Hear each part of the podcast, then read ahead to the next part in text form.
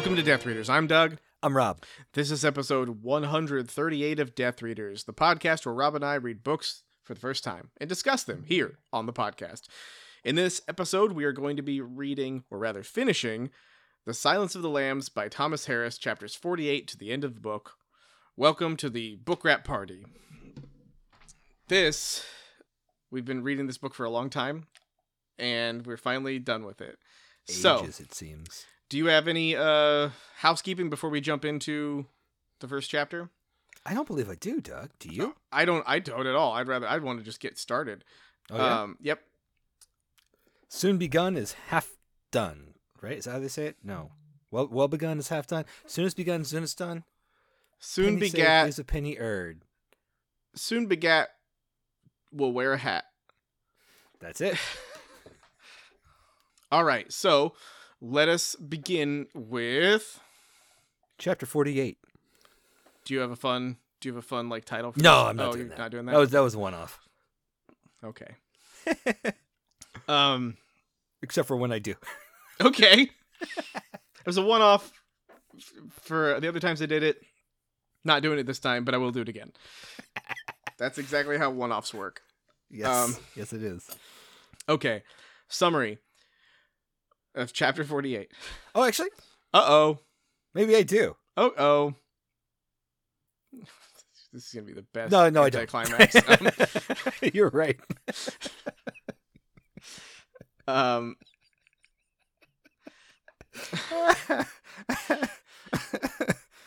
okay. Summary. Another two-page chapter. Here, Starling asks Crawford to send her to investigate the previous victims' homes to see what she can determine about how Buffalo Bill hunts. Crawford was busy buying Bella's coffin and hands Clarice all his money $300 and a personal check to get started. And that, that's that's it. I mean, yeah.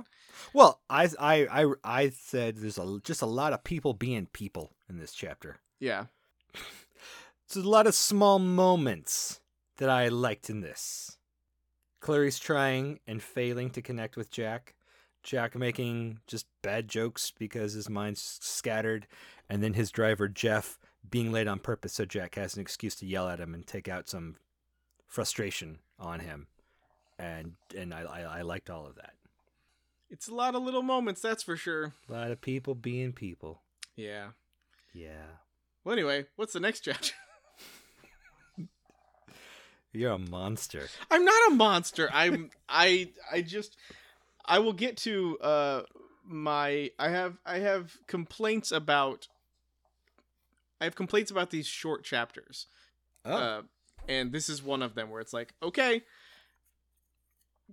Okay, you did uh, that's what happens. So, if do you have any more notes in that chapter? I don't. Uh, well then where does that lead us? Chapter 49. Summary Catherine successfully captures Precious and bargains with Gumb in an attempt to get him to bring her a phone in exchange for his dog's safety. I liked in this chapter how easy it is to sympathize with James Gumb amidst all of his awfulness. Oh, you think so? You think it was easy to sympathize with him? Yeah.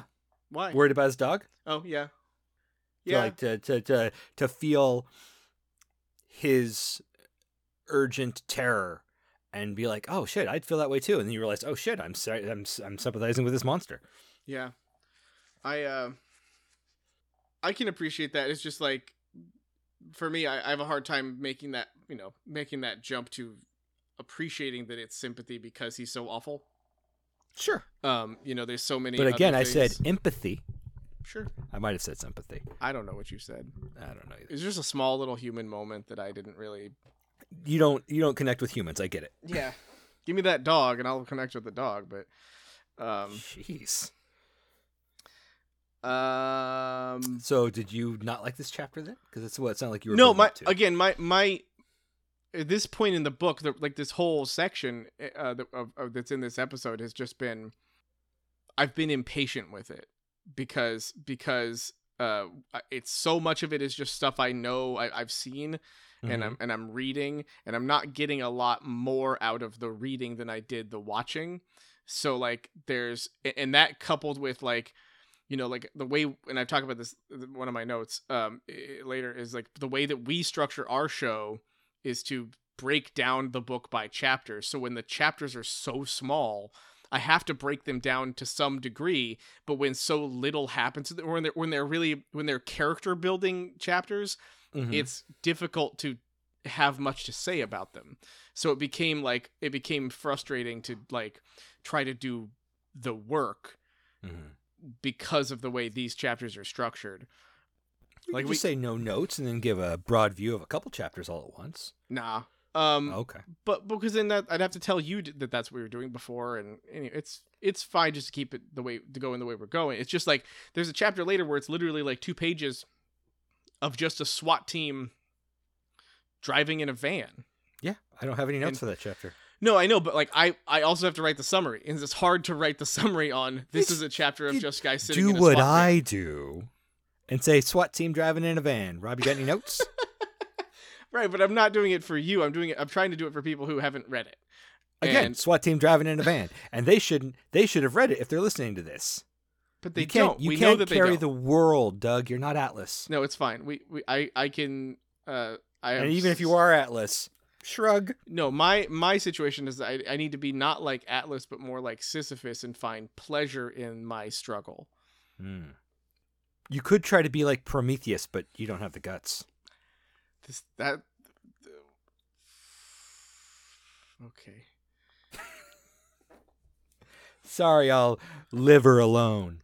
Oh my god, I don't even know what you're doing. I mean, I know what you're doing, I just don't know why. It just feels like it feels weird. Um uh, anyway, so yeah, that's that's what she she she finally captures the dog. Her trap or whatever she did worked. She threatens him, insisting that the dog is injured and that she'll kill him. She'll kill the dog.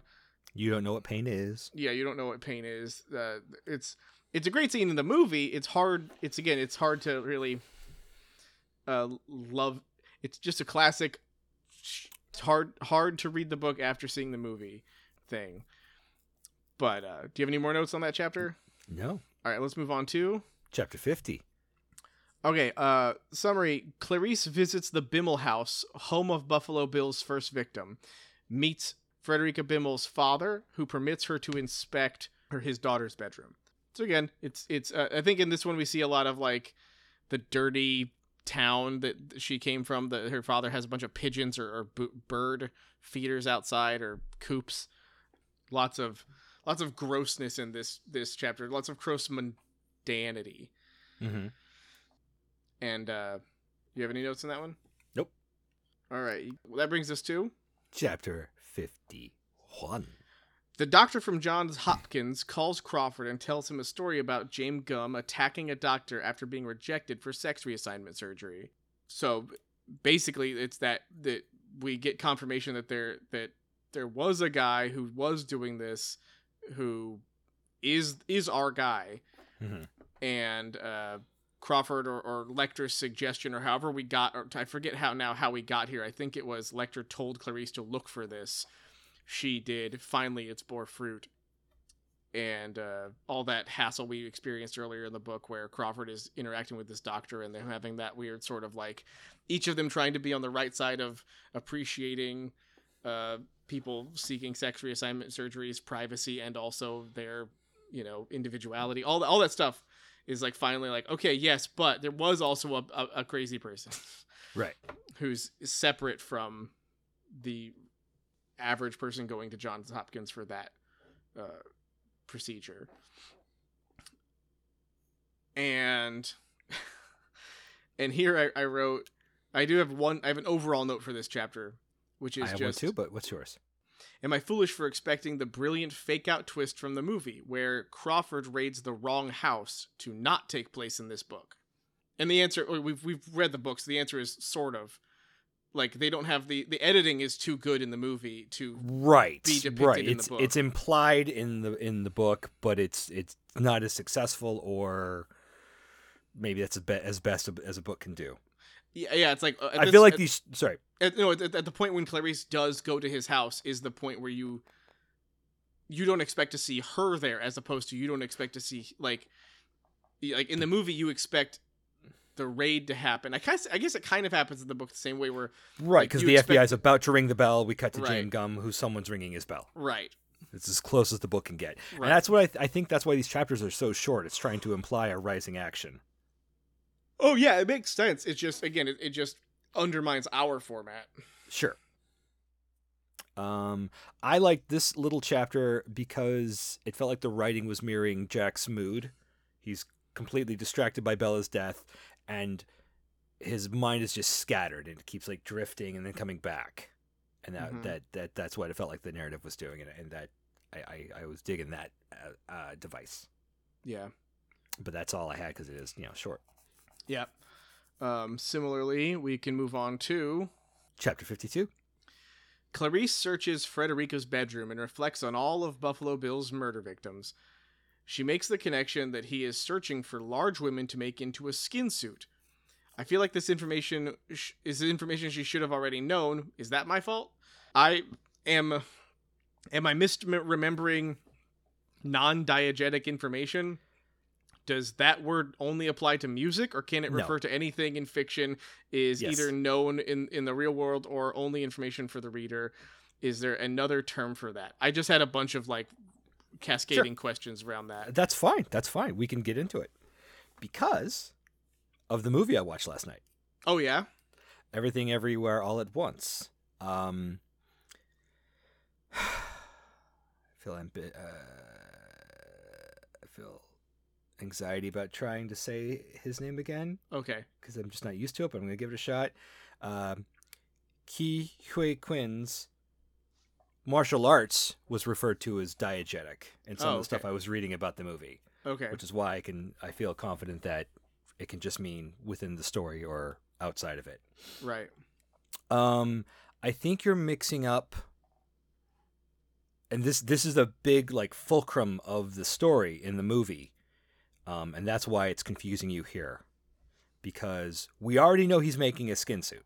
Yes, The reveal in the book is that Clarice realizes he's really good at sewing. mm-hmm. He's not just stapling skin together. Oh, okay. That's her what she's going her, her aha moment. Oh, okay. When she sees the dart, she goes, "Oh, he can fucking sew." In the movie, this is where we find out he's making his skins, or where she finds out he's making a skin suit, right, because Lecter doesn't give her the crude. He's making a vest with tits on it. right, right. So that so it's the movie's aha moment, where in the book it's just uh, a tweak of what she understands. Yeah. Okay, because I a lot there's these moments in these chapters where uh the text switches to italics, Mm-hmm. which are clearly like Clarice's internal thoughts, Mm-hmm. like her her self speak. Um, but and in those, I think there's a couple of moments where she has that experience of being like, oh, did. Uh, what did Lecter say? And she goes over, she reviews the things he said before, and she's putting the pieces together. And some of them are things like asking Clarice if she can sew, Right. and uh, so that that was the part that was confused me. It's like, is she just is she putting all the pieces together now, or are we supposed to be putting the pieces together now, even though we've known he's been sewing for a while? right. Anyway, yeah. Um, the uh, only I think she was imagining a Leatherface style suit, yeah not a you know ha- haute couture right. outfit. The only um, the only note I have here, which I might not really want to get into, but I wrote it so, is on uh, page three sixteen for me. Uh, quote: Starling wondered if he thought She of. thought women's skins. well, I could say I you could let me say it. no, Let me no, s- I wanted you to understand that I have a note about this too, but go ahead. Okay, okay. Starling wondered if he thought of women like skins the same way some cretins call them. Yes. Uh, and my note is that I found this interesting because it brings to mind the versatility of that word.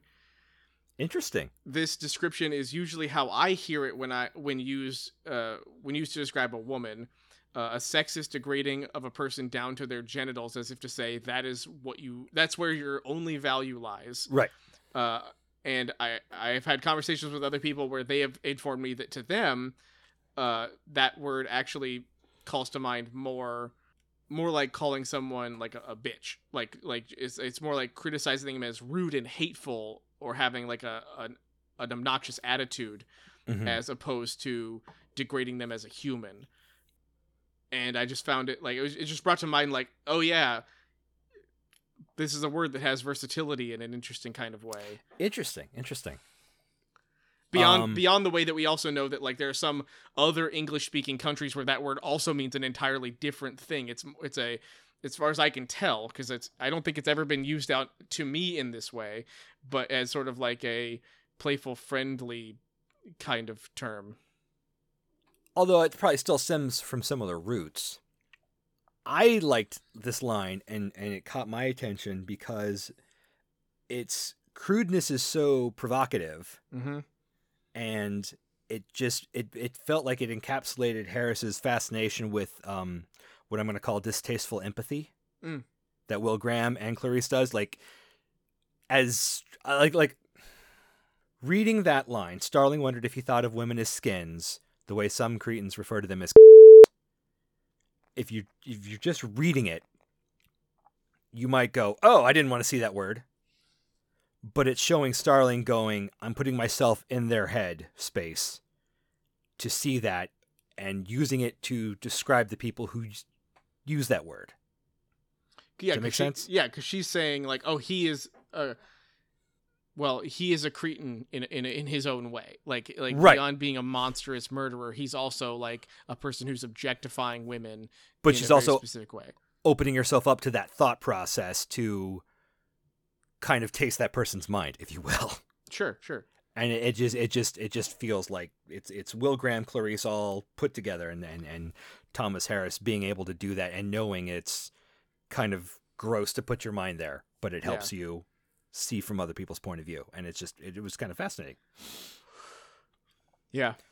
Um, other things I liked in this chapter, I liked the line "the anger wandered somewhere else in him." Hmm. When the when the dad was just like, "Oh, he's not pissed at her specifically. He just has this emotion he can't process." Yeah.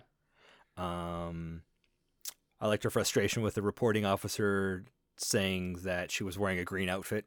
The the the the missing girl Yeah, like yeah, just like, says green outfit, and she's like, "Fucking really." Uh, I thought it was kind of a heartbreaking chapter, just watching Starling process all the empathy of, you know, how Fredrica might have been feeling about her dirty house and dirty town and dirty part of town. like her eagerness to escape became her vulnerability. Yeah. Yeah. and, and just watching her have to do that just like how sad must she have been and having to put her mind in this low place to go like ugh and like jesus that must suck to have that as your job um and then the last one oh problem solving is hunting it is a savage savage pleasure and we are born to it another good Mm. line Mm-hmm. Yeah, things i liked in this chapter Yeah. Any other notes in this one?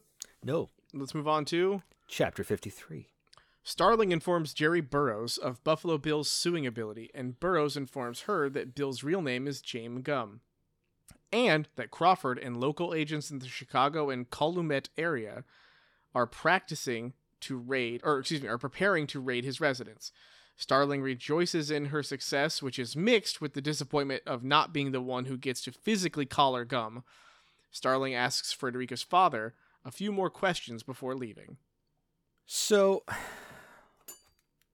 my only chapter, or my only note in this chapter is Harris showed with Dolarhyde, he's only telling with James Gumb, Mm. i.e., the info dump here hmm about James Gumb killing his grandparents.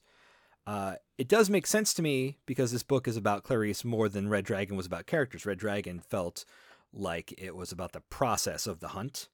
It was Harris sitting down to go like, "What? A lot of people have these serial killer books, but I'm going to write what it's realistically like." And I'm probably going to interview FBI agents and and you know write down the process of catching a serial killer. And so it made, I guess, it makes more sense to go into Dolarhyde's backstory more, but it still feels a little flat. Well, I mean, you're definitely missing all those flashbacks that were in Red Dragon. All of the like. No, I'm including back- those. I'm specifically talking about that. No, no, no. I'm saying this book is missing them. Oh, oh, I thought you said I was missing it. No, no, no, no. Uh, ap- yes, yes, and and so there's like a.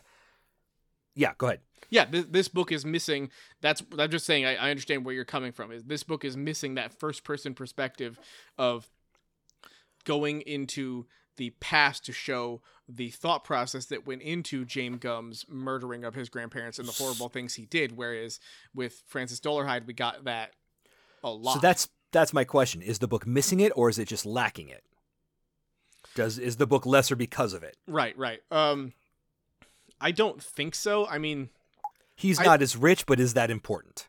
I think it. I think the question just really comes down to uh, probably, you know, it's it's a subjective question. So it depends on if you feel like the book is lacking from it, or the the individual reader feels like it's lacking. Because I know that while I found those chapters in Red Dragon to be rich, I also found them like repulsive. Sure. Um, and I. I, w- I I think I mentioned in our in our podcast like that I did not want to read I didn't expect to be reading that kind of Gotcha. stuff Yeah, you did. You very much did. and th- that wasn't really what I wanted to be reading. So like I don't know if I want to read stories where uh, I feel like I can rationalize the horrible murderous behavior of psychopaths. Fair enough. Um, And I feel like that's a little bit of what they were he was doing in Red Dragon. I think it is, and I think because of it, I'm not necessarily being forced to identify with the killer as much in this book, but also I don't need to be because the book's doing something else. Yeah.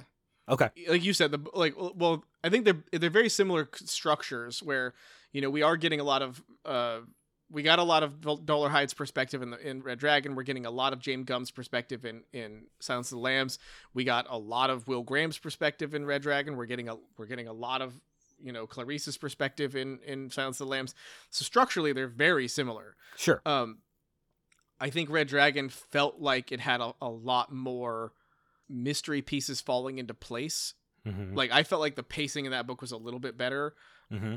This one's fine, but I think it's it's like they're expanding the universe more in this one to give a lot more time to Crawford and a lot more time to uh, Lecter, Sure. as opposed to the chief investigator and the villain. I think in that you're going to lose a lot of that villain's origin or that villain's perspective. But I'm I'm okay with that because I think we get enough of it. I think we get like we get enough of it in the present tense where you see him watching those videos, you see him like he he describes or you know you see the the way he sees the world through those scenes um constantly ref- like referring to Catherine Baker Martin as the like the thing or it Mm-hmm. little stuff like that. So I don't know. It's a good question. Um, I just think it's for me since I, I don't think I can give an answer that's uh declarative and all all like always going to be the answer for everyone. But It's going to be subjective. yeah, for me, I think it's it's uh not. I don't feel like I'm. It's it's missing anything Okay. not having that. Okay. Um, Um. do you think that James Gunn has problems with people saying like with relationship to this character? Very little. You think so? I feel like most people think of Ted Levine and his character as Buffalo Bill. See, every time I read it, I have a hard time not saying James Gunn. Interesting.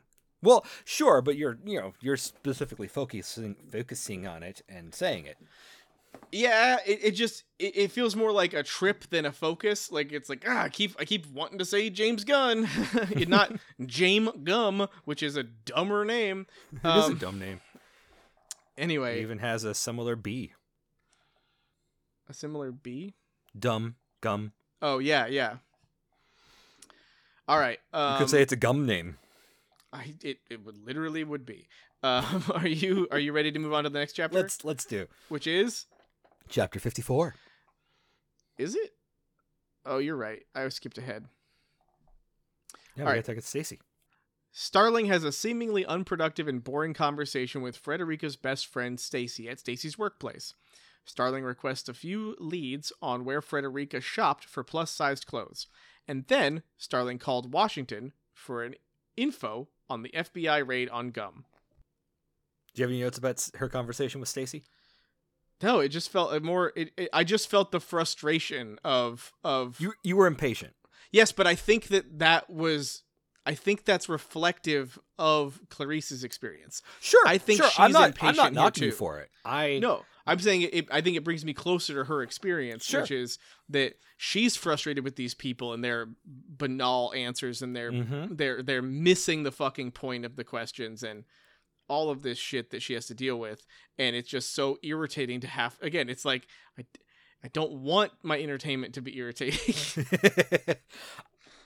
I've read this a couple times, so I was able to to to take a step back. I think um, I was really enjoying, and maybe I was just trying to find something to to analyze. But I liked that Stacy's natural state uh, is numb to the world, yeah and she was constantly being distracted and constantly going off on little tangents. And Starling had to keep you like, "Hey, hey, focus!" right right And in doing so, it kind of felt like making her focus made her focus on the loss of Fredrica, and she was in tears by the end of it right because she was because she had to actually feel and process a real emotion. I'm like, that's kind of a neat uh, angle on this.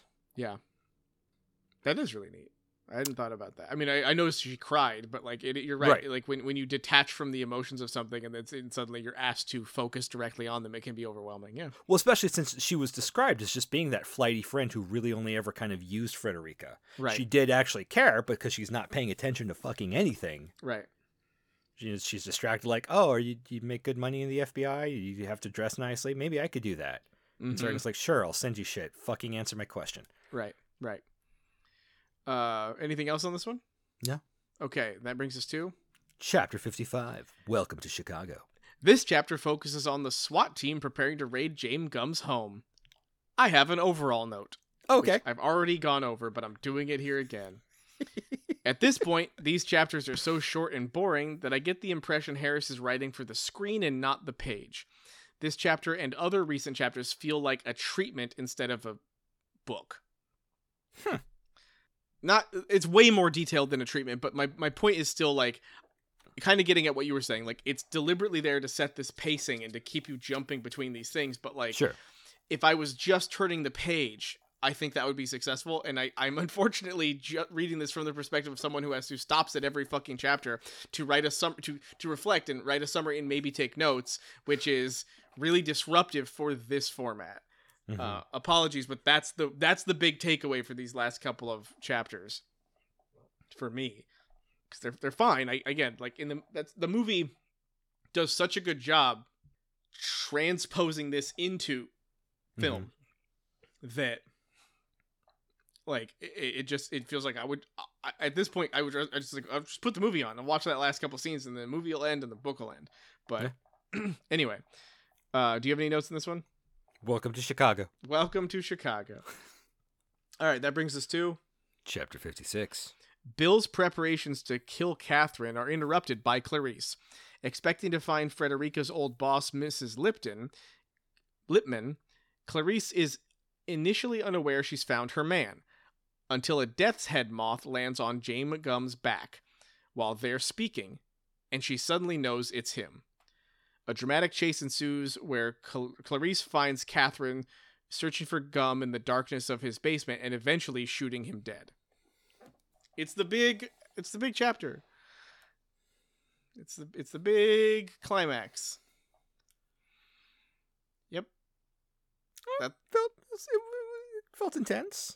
it did feel intense. It, it totally felt intense. It felt again, it felt just like the movie. It felt, It felt I mean, just uh, like the movie. one of the good things about this though that like I felt like was a little it, again, it felt just like the movie. The movie's so good, but like the one of the things I liked about this was Thomas Harris's in his characterization of of Catherine Mhm. being insane with relief and impatience like Yeah. just going just not helping her situation Right. by by being unable to control her emotions at the idea that she might almost be saved Right. um and i felt like that was again in some of the ways that he has this ability to be very tuned into what a real person would be thinking in this fake situation Yes. so I, I that that was one of those standout moments for me. Um, I was confused. Uh, at, I, the only note I have in this chapter is just being confused. Uh, uh, were we supposed to assume that uh, Miss Lipton Lipman was Gumb's mom, or Oh no. okay? Because I don't. I, I think later There- they there's a- what happened to her his mom, but like They there's a line somewhere in one of these chapters, these short chapters, where he went on a trip with her to Florida, where she died. Lipman, right, right, Right, and ev- left everything to him. So she was just like an old woman that he kind of, you know, glommed onto. hornswoggled. Yeah. Yeah.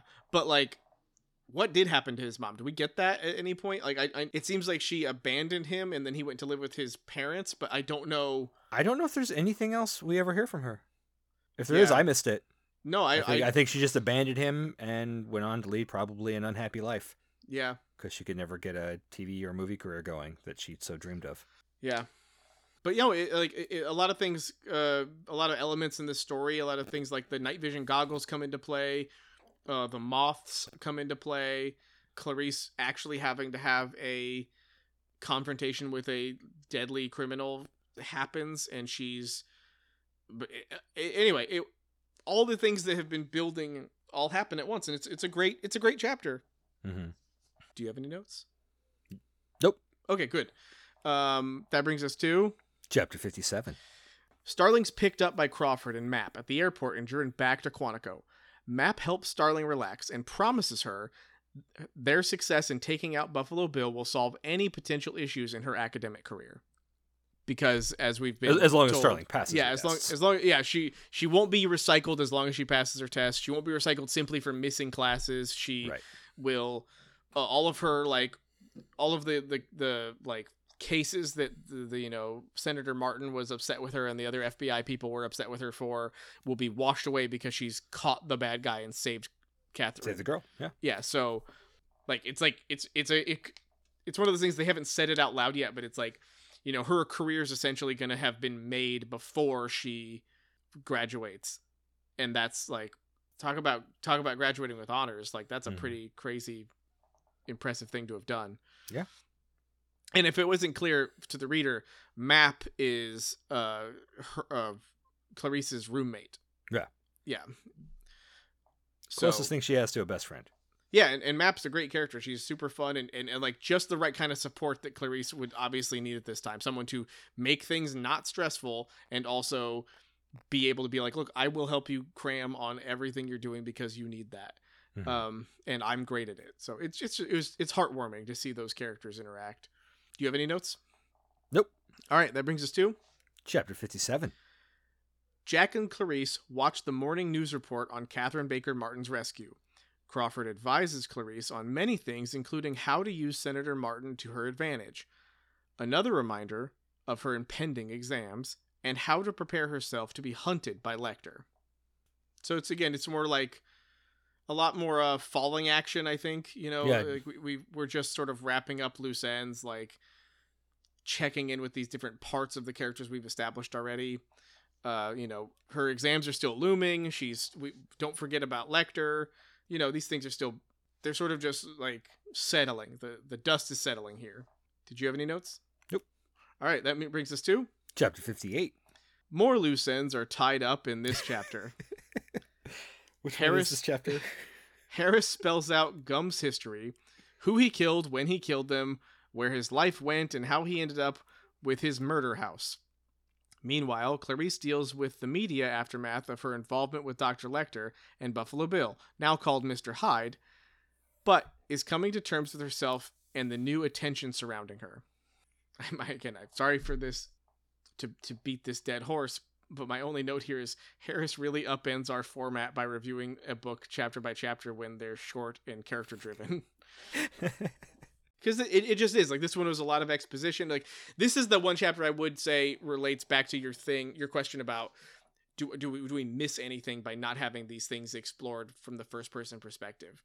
Uh, because in this way, it's sort of just like it's that thing where you get hand like you're.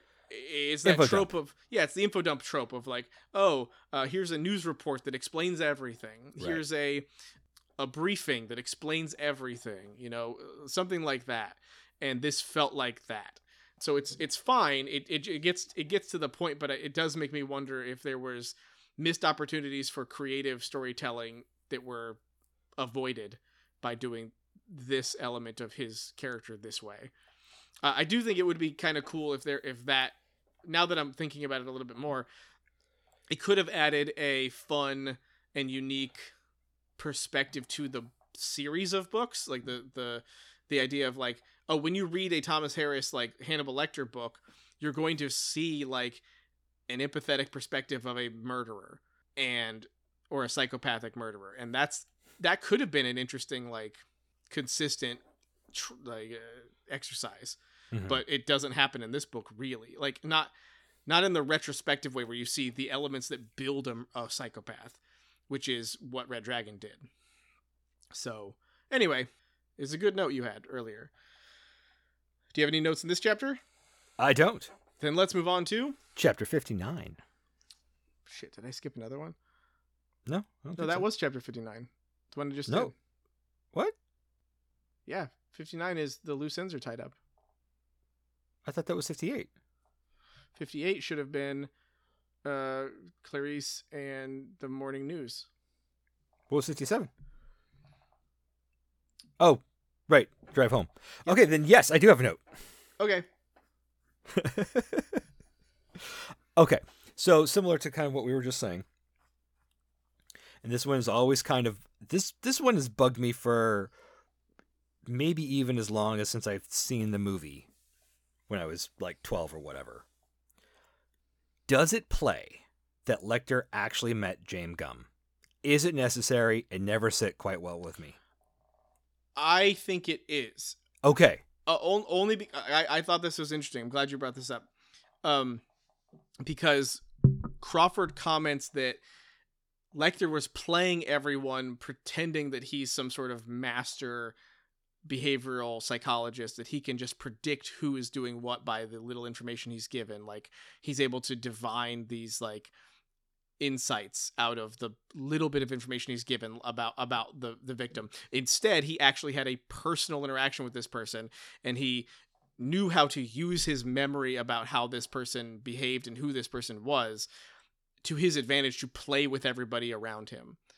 And I think that that to me that establishes Lecter's like complete lack of giving a shit about anyone else around him okay, that like like it really sinks in like oh this guy isn't a charming helpful like you know man in the iron mask. Like he is he is a bad guy. Like he could have easily told them exactly who this was because he had a personal interaction but instead he'd rather build his brand as a brilliant psychological mind and drag people along and put them through hell and put more people's lives at risk by not helping.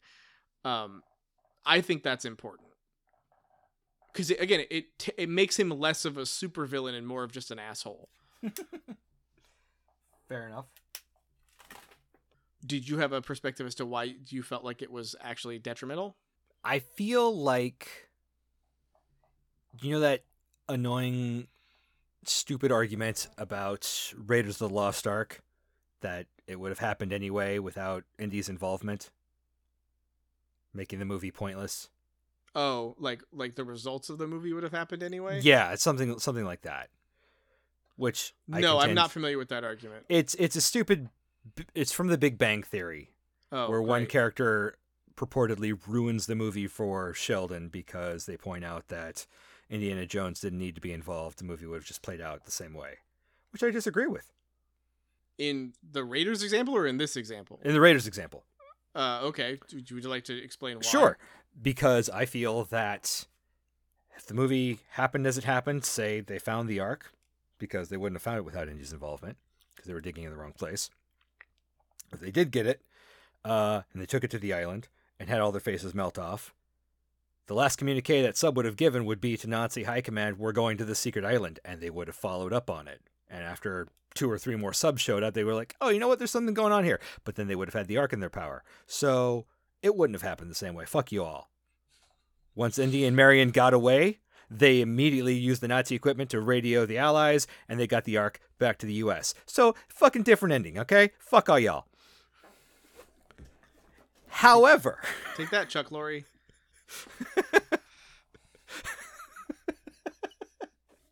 However, in this instance, I feel like Lecter the the amount of information he did impart, he is savvy enough to have just divined from what he read. Did he need to have met Buffalo Bill? That's why I'm just still kind of like it just feels overly coincidental. Okay, so is your question would he have needed to meet him to actually figure out who he was? No, my question is, it isn't it a little too neat and make it more like a story? And and it's just like, eh, okay, sure. No, I mean for me again, it, the neatness is important because it it it, It, shows how much of an asshole he is. Yes, it adds Okay. a lot more character to who Lecter is. That's Okay. a more well-rounded, more duplicitous, um, and I think that's worth remembering about him because I, I think again that that adds more to uh, the later chapters where it's or the next chapter even where it's like he He does it to amuse himself. no, it, it, Oh. yes, but but but also that he, you you as the reader, like Clarice, should not convince yourself he's a friendly guy. Right. Like he he like he is a threat. He just because he didn't try to kill Clarice n- now doesn't mean he wouldn't. Right. And like you really can't trust him. And this is information that helps us like establish like oh yeah, he's a snake. Yeah. Don't trust him. He is Uh, the and I- scorpion on the frog's back. yeah and i don't know how else we could have got i mean i think it's just a clever way of adding that Sure. like that realization as opposed to it's like well of course he's not trustworthy he murders people and it's like eh, that's okay but that's boring don't you see how that's boring like it's boring to have a predictable don't trust the murderer guy after spending as much time as we have getting to know him and feeling like maybe we can trust him it's a lot more helpful to have a reveal that says no he's he's he's been you know tricking you he's been Mhm. masquerading as a masterful uh, Mastermind. behavioral psych uh, Ah. behavioral what, what do they call it in, in Hannibal um profiler a behavioral Hmm. profiler so behavioral yeah science. So behavioral scientist, maybe. sure Yeah. I remember they call them profilers in No, they are profilers, but I thought the, the the behavioral was behavioral science was the name of the department. Mm hmm yeah uh so anyway I think that it's a good it's a good note and I think that that is important all right you done ready for the next one all right what's the next one Chapter sixty. Starling and Map discuss Clarice's vacation plans with the bug zoo professor slash doctor. And that's it. that is Yeah. what happens. Yep. It's it's fun to see Starling excited about a very simple human interaction, though. Yeah. She can, No, she it's- can it's- now she can now kick up her heels and, and be just a person for a while. She deserves it. She does. But don't we all? Um, Sure. 'Kay. Um, do you have any more notes on that one? No. All right, that brings us to Chapter sixty-one.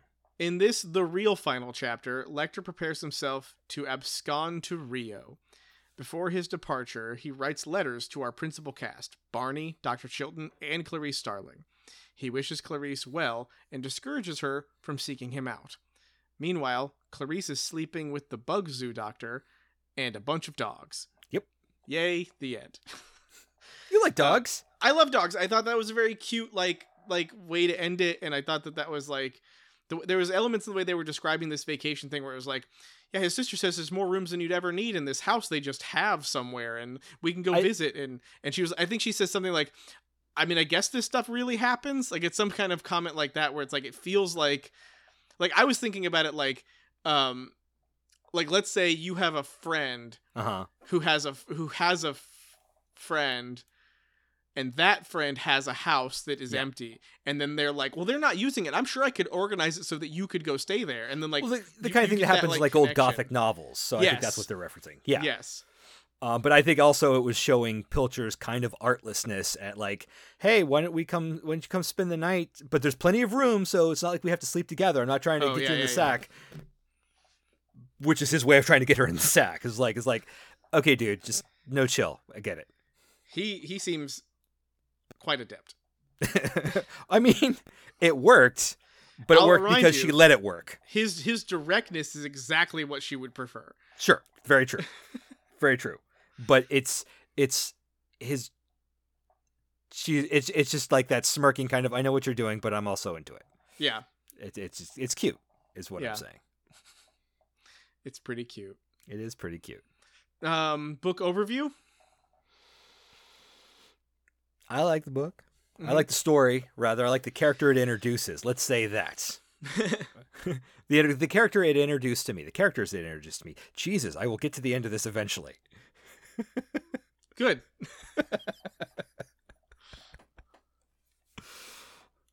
yeah um I, I i mean it's tough because we had such a big break, and it's also tough because it's such a familiar like that. The movie is so lean and so well uh, adapted Mm-hmm. that it, it it is a it's a difficult book to read without feeling like I I know all this kind Sure. of thing. But uh it is like it's it's an interesting it's an interesting read. It's an interesting book like it's also one of the weirder things about this book for me is re- trying to remember that it take when it takes place. Mm-hmm. Like that it takes place again in like the early 80s or something like that. I think I'm gonna say safely 86, 87 for the book. it still feels like a like a strangely long time ago Yeah. because it's written in with a very present mind Mm-hmm. like this is this book is written in the present but we're reading it 30 years after that Right. and it's it's hard to remember like there are little things in this that feel very anachronistic that are um wouldn't have felt anachronistic at the time right. like like little things like paying with a check like Mhm. there's a moment recently where like somebody gets a check and i remember i was reading it and thinking holy shit. Like or i think it's lecter. Lecter pays with a check Mm-hmm. that he knows will bounce or knows will the, the, the check cashing process will take like five more days or something. So he's like calculating that in his escape plan. He's like that'll give me time before they get suspicious to get x amount of ways away. And it just made me think like man it must be really hard to be a horrible criminal now with so much surveillance and so much tracking and- Electronic payment, sure. yeah um or even having a cell phone like uh, something as simple as that like, it, it's a it's a device that can be given the right circumstances completely tied to where you are physically anywhere in Mhm. terms of with law enforcement of course your comp your telephone company could find that out if they wanted to but like you'd have to get the right permissions for the, for law enforcement to get it anyway it's it's just like stuff like that was was was sort of like jarring and like oh wow. The world did used to be different. It's it's one of those books i'm glad to have finally read. That's Yeah. another one for me. Like you know like there are so many books out there i haven't read where people will t- talk about reading them and they'll go have you read this? And i'll go well i saw the movie and they'll go mm. and at least at least i don't have to deal with that anymore i can say yes i have read the book aren't those short chapters shitty well, And- again, and then as I- go, I- no they're not you're just a person who's looking at it from the wrong perspective as I've said for years and from the beginning of this, I do find the movie. This is a rare instance where the movie's better because it's Yeah. so tight. It takes everything loose about the book and tightens it up. Yeah. I think that that's fair to say for I think most of our most of our books that we've read on this show is that the books are I think for the most part better than the movies but not here I don't I agree Yeah. with you. The movie here is so perfect. Right. It's not. It's not even really a knock against the book. It's just the movie is exceptional. Yeah, it's like how the Princess Bride movie is so fucking perfect. Oh yeah, That, you don't want to read that book. I don't want to read the book. Like the the the yeah, like I'm sure there are other book other instances where this will be the case, like where the movies will be far superior to the books. Mhm, but like this is a really noteworthy one mhm. um like i don't know uh trying to think of other stuff we've read like the harry potter books i feel like for the most part like the movies are fine but they do they do skip a lot They leave out so much and leave those threads dangling. That's Yes, the biggest crime, I think. yes A couple lines of dialogue would tie a lot of those off, or they've promised payoff in other movies and they never got around to delivering it. That right it's just you're like, sure, it's visually a treat if you're a kid, I guess, but there's a lot, so much missing. yeah you just have to turn off your brain that knows about all the other things that are happening Mm-hmm. um but and i think just again going back to stuff we've actually read on our show i mean as far as i know there haven't been any Drizzt movies and tarzan is so different than any movie that i feel like has been made about him that the book itself has its own special like things no i don't i don't think we had i really don't think we've had one that i can say the Jurassic Park. oh that's a good point um I would argue there's a lot of similar. The book's looser in ways that the movie tightened up. At the book is just angle. also like so dramatically different in in so many ways too True. where it's like uh the the fights are different like the the, the interactions with different dinosaurs are, are different like the t-rex chase through the lake is is not even in the movie like True. there's- There's, certainly no um, book to movie similarity where the movie's better that we've read.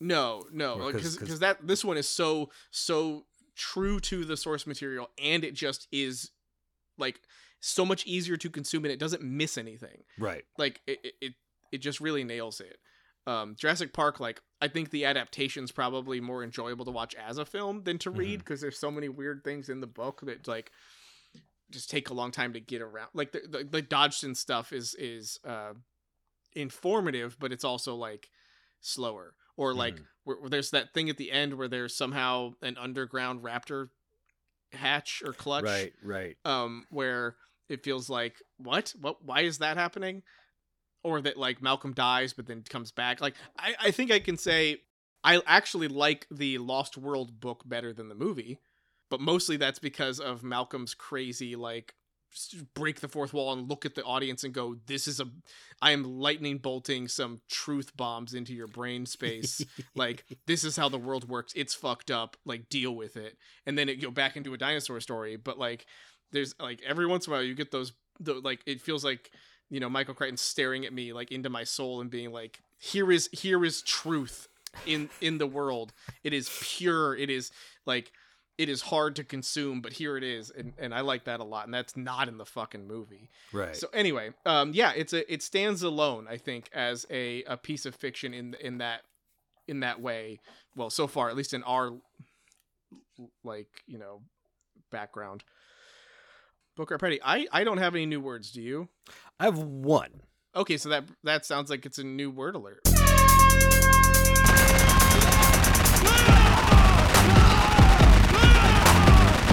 New word alert. Hit me. Okay. Here we go. Orvieto. What? Orvieto. Por Por Vieto? I'm gonna say they're butchering it. Orvieto. I have no idea. Okay. Um, during Clarice's uh, interview of Fredrica Bimmel's father, he's working on pigeon coops. Yes. It's a city of pigeon coops, Oh, and they refer to an Orvieto of pigeon coops. Did I actually look that up and just forget that I had words? Because I feel like I would have had to have looked that up. P- continue. I didn't write Orvieto is a small city perched on a rock cliff in Umbria, Italy.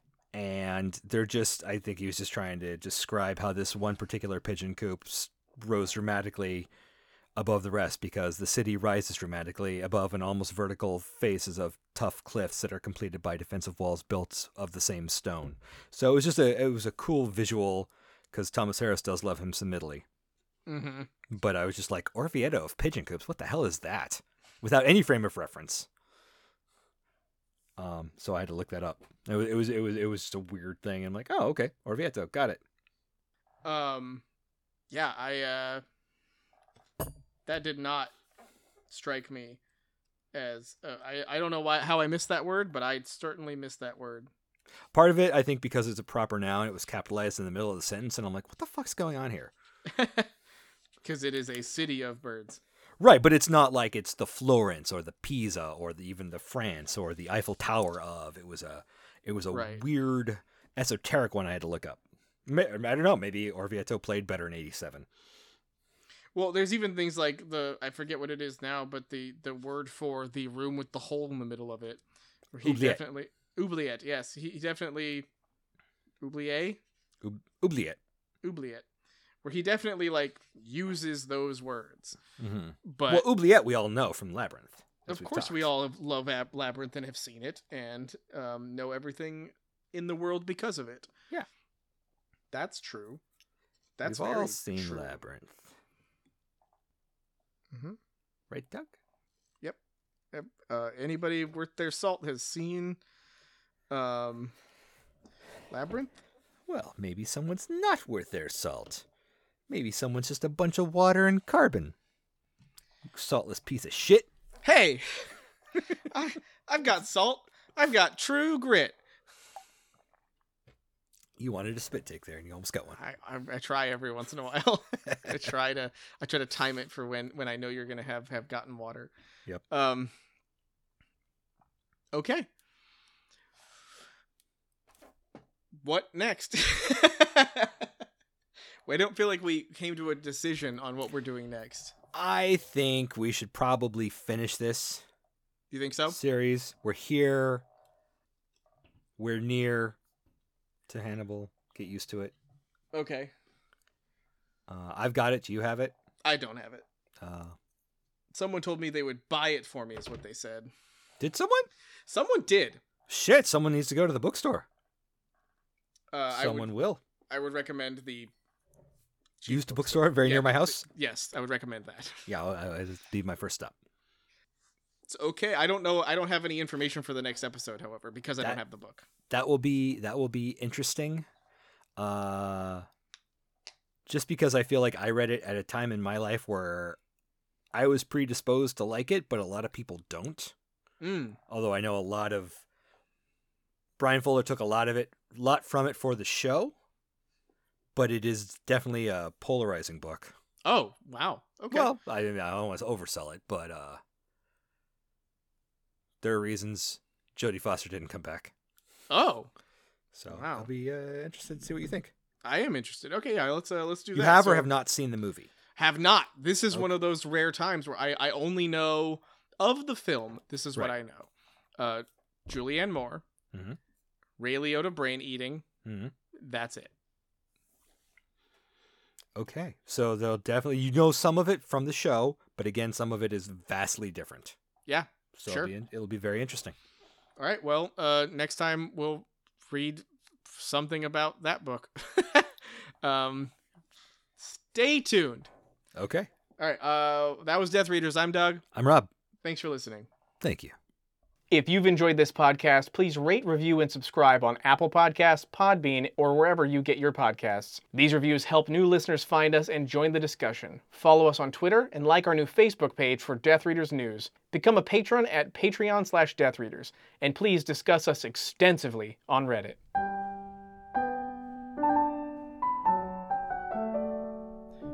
Welcome to Death Readers. I'm. mm.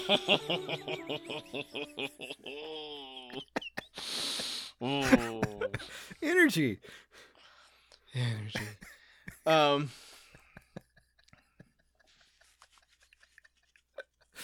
Ah, sorry, sorry. Here we go.